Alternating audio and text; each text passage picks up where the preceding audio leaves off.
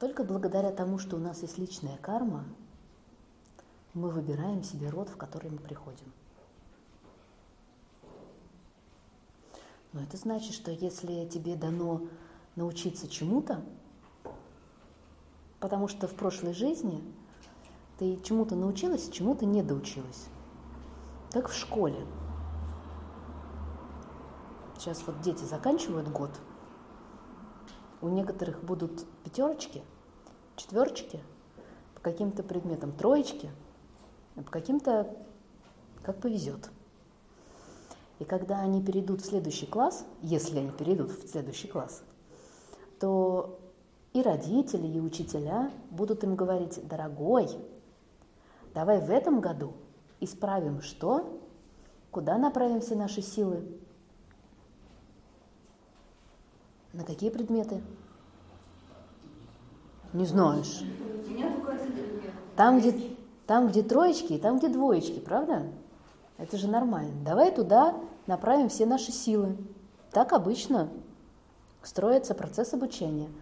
Так вот, в жизни все то же самое. Например, ты научилась добру, но не научилась принятию, не научилась смирению, не научилась принимать людей такими, какие они есть. Тогда, когда ты придешь в следующую жизнь, вот это и есть твой багаж. Ты будешь добрый, но не смиренный.